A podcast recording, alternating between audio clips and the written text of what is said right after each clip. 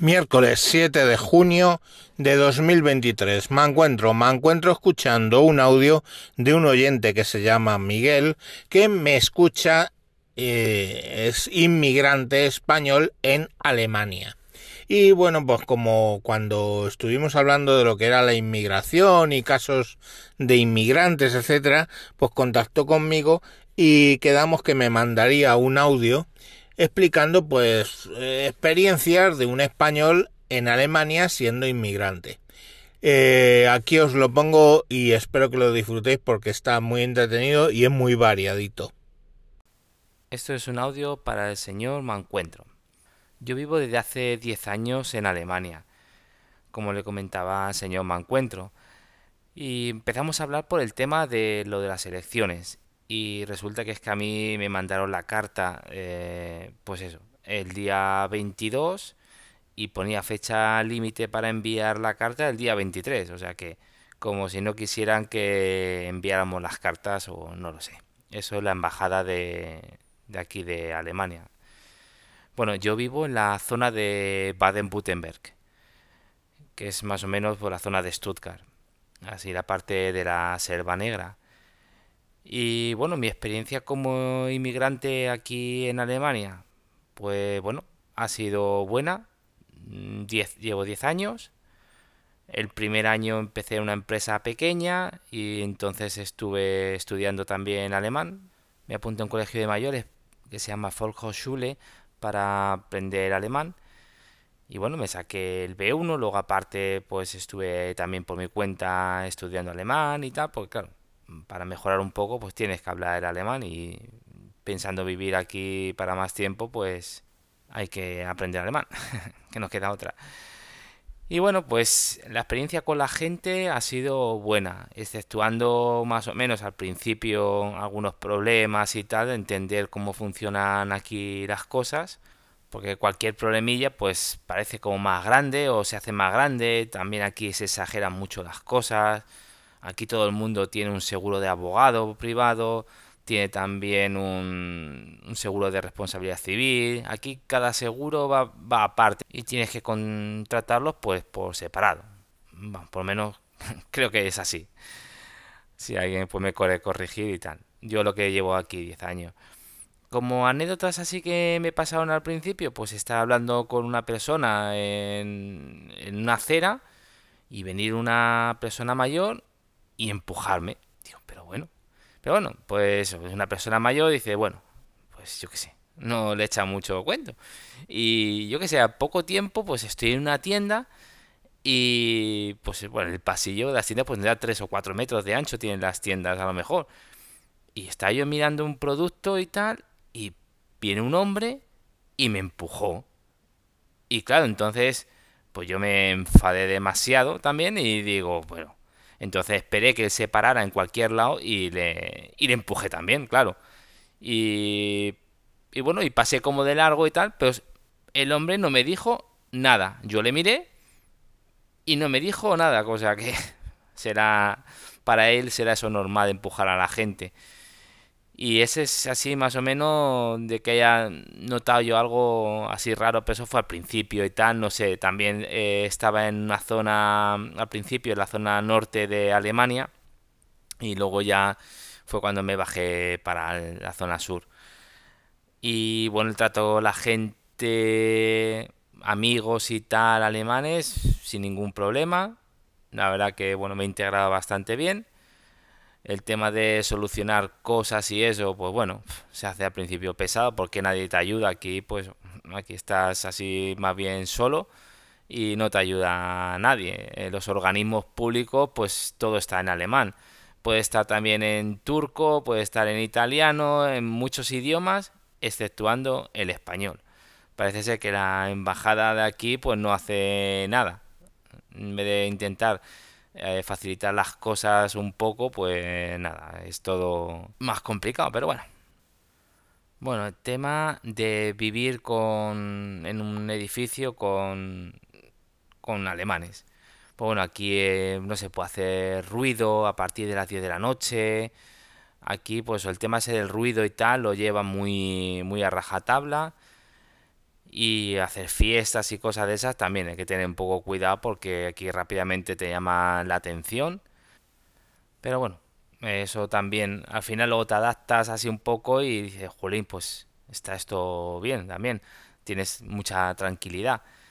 Em, aquí también una cosa también muy buena, por lo menos en la zona que yo vivo, eh, que aquí nadie toca nada. Por ejemplo, tenemos una zona común en la parte del sótano, que ahí están todas las lavadoras, lavadora y secadora, y cada uno tiene su toma de agua y su toma de electricidad. Y cada uno tiene sus productos de limpieza encima de la lavadora, todo bien, todo así bien ordenadito, todo, cada uno tiene sus cositas, su plaza y tal. Y claro, dices, yo dejo aquí una lavadora, eh, que hay una puerta que entra cualquiera desde el garaje y tal, y dice, por la mañana no va a estar la lavadora ni la secadora. Y claro, y los productos de limpieza y demás, y aquí nadie toca nada, nadie toca nada. Desde 10 años que, bueno, 9 años en este edificio donde yo vivo, y vamos, no toca nadie nada se te olvida cualquier cosa o vamos, dejas el coche abierto, lo que quieras, sin problema. Eh, hay bicicletas en un cuarto donde están todos los cubos de la basura, porque aquí en cada edificio tiene sus propios cubos de basura y el día que te toca tienes que sacar el cubito de la basura, sacarlo fuera y entonces por la mañana viene el camión y se lo lleva por la mañana. Y, en ese cuarto, que cualquiera puede entrar también, ahí hay bicicletas eléctricas que, valen un dineral, las bicicletas eléctricas, y, y sin atar, ahí están. Y bueno, pues es una cosa que también te choca de como, por lo menos donde yo vivía en Madrid, a lo que es aquí. Claro, es totalmente un cambio increíble en ese, en ese aspecto. Aquí el tema de las basuras, pues también se recicla todo, el bio, el papel, la basura general y el plástico, que el plástico también es gracioso, porque aquí el plástico te dan, el ayuntamiento te da unos rollos de basura de unos sacos amarillos y tú lo llenas ahí y lo recogen una vez al mes. Una vez al mes recogen esas bolsas si yo genero cuatro bolsas, cuatro sacos de esos de, de plástico, lo tengo que guardar yo en mi casa. Ah, bueno, dentro de mi casa no, pero porque tenemos eh, abajo tenemos un sótano y en mi cuarto del sótano, pues ese plástico pues lo tienes que guardar hasta que venga el camión, que tarda pues tres, cuatro semanas normalmente. Así que, que es una cosa que dices, pero ¿y esto? te choca también bastante. El, la basura bio en verano, en verano pasa cada semana y en invierno pasa cada mes el cubo de para recogerlo o cada 15 días, no me acuerdo bien. Y el resto de, de basura es una vez al mes. Lo tenemos nosotros contratado, cada uno contrata, eh, el edificio contrata dependiendo lo que más o menos la basura que genere y a raíz de ahí pues pagas más o menos. Hay dos veces al año que se pueden sacar los muebles afuera de la calle y eh, un día concreto y viene el camión y se lo lleva. Aparte también tú le puedes escribir a la empresa que está contratada, la puedes escribir diciendo tengo un mueble, tengo un sofá y tal y lo quiero tirar y ellos te mandan una carta diciendo el día que tú puedes sacarlo y se lo van a recoger. Y tienes también dos veces al año gratuito. Ya la siguiente vez que tengas que tirar algo lo que sea, ya te toca pagar de, de pagarlo de tu bolsillo o llevarlo en punto limpio, ya como uno quiera.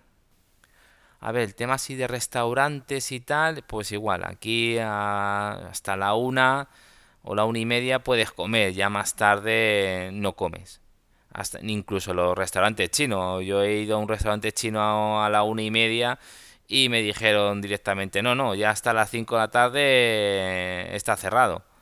Así que ya me, eso también me chocó bastante porque ahí en España vas al chino a las 3 de la tarde, a las 4 y come y bueno, pues a la una y media cerrado. Por la tarde, pues lo mismo, empiezan a las 5 o las 6 a dar las comidas y a las 7 de la tarde o las 8 pues ya está cerrado. Hay algunos restaurantes que sí, que rompen un poco la regla, que puedes ir a las hasta las ocho y media, algunos hasta las 9. Hay algunos que es igual, también al mediodía no cierran, pero son los que menos. Normalmente es todo con horario de comida y de cena y ya de ahí no te mueves. Gestiones de, por ejemplo, ayuntamiento. En los ayuntamientos se pueden hacer aquí muchas cosas. Por ejemplo, en mi ayuntamiento, cuando tengo que renovar el carné, yo entrego los papeles eh, en el ayuntamiento, te cobran una comisión de 9 euros y ellos te gestionan eh, los papeles y ya cuando tengas que recoger el carnet de conducir, pues te lo vas al ayuntamiento y no tienes que ir a tráfico. Una cosa que, bueno, pues la verdad que dice, pues cómodo.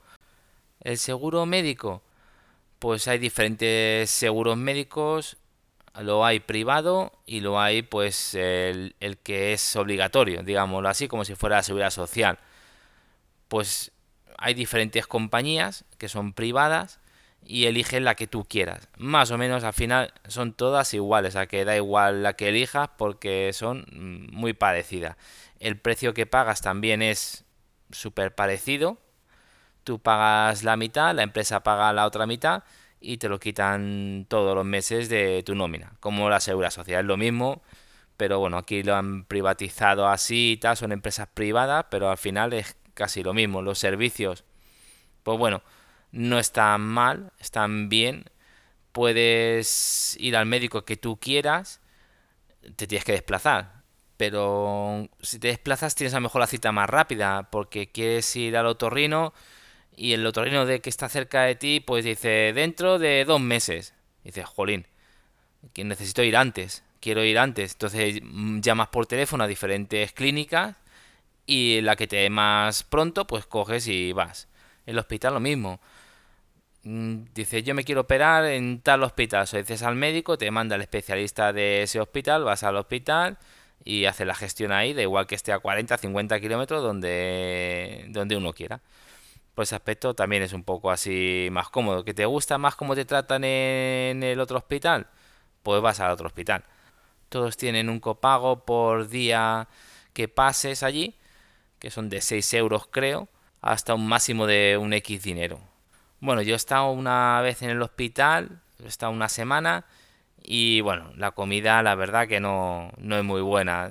A ver, por la mañana te traen un café, mm, que parece una piscina, café o la leche de esta así de, de tarrina, de leche concentrada, o un té, te ponen pan y embutido. Eso pues, por la mañana y para desayunar.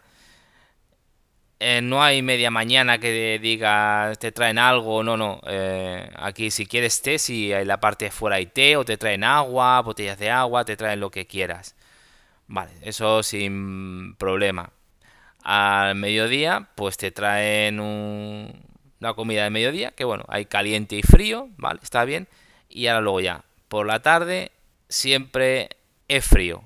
Y es embutido y pan. Casi lo mismo el desayuno, pues por la. pues por la tarde. Y los domingos no cocinan. Los domingos todo está preparado del sábado y es frío. O sea que el domingo nada. No, no pilla nada caliente. Así que la comida un poquillo mala.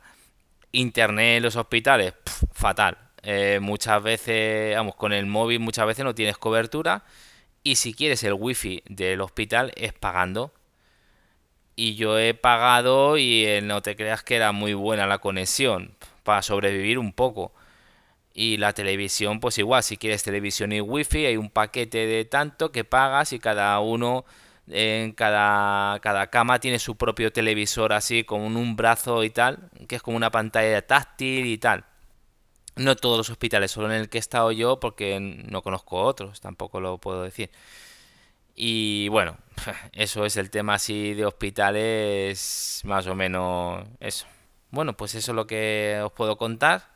Tengo más cosas que contar, pero no vamos a hacer audio tan largo porque ya es larguito el audio y tampoco os quiero aburrir. Así que ya para otra vez que me quiera preguntar algo el señor Malcuentro, pues yo se lo respondo, le mando el audio y que lo ponga y ya está. Pues nada, pues un saludo a todos desde Alemania. Adiós.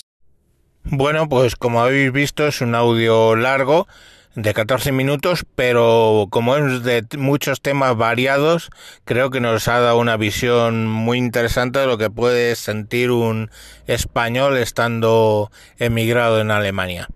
Eh, ya sabéis, si algún oyente se atreve y quiere mandarme algún audio, pues me podéis localizar por Telegram, eh, que es arroba tejedor, o sea, tejedor 1967 eh, Tejedor 1967 en Gmail o Tejedor 1967 me mandáis un DM por Twitter. Y bueno, pues escucharemos el audio y si lo considero, pues lo, subimos, lo hablamos. Vale, un saludo y hasta próximos capítulos. Adiós.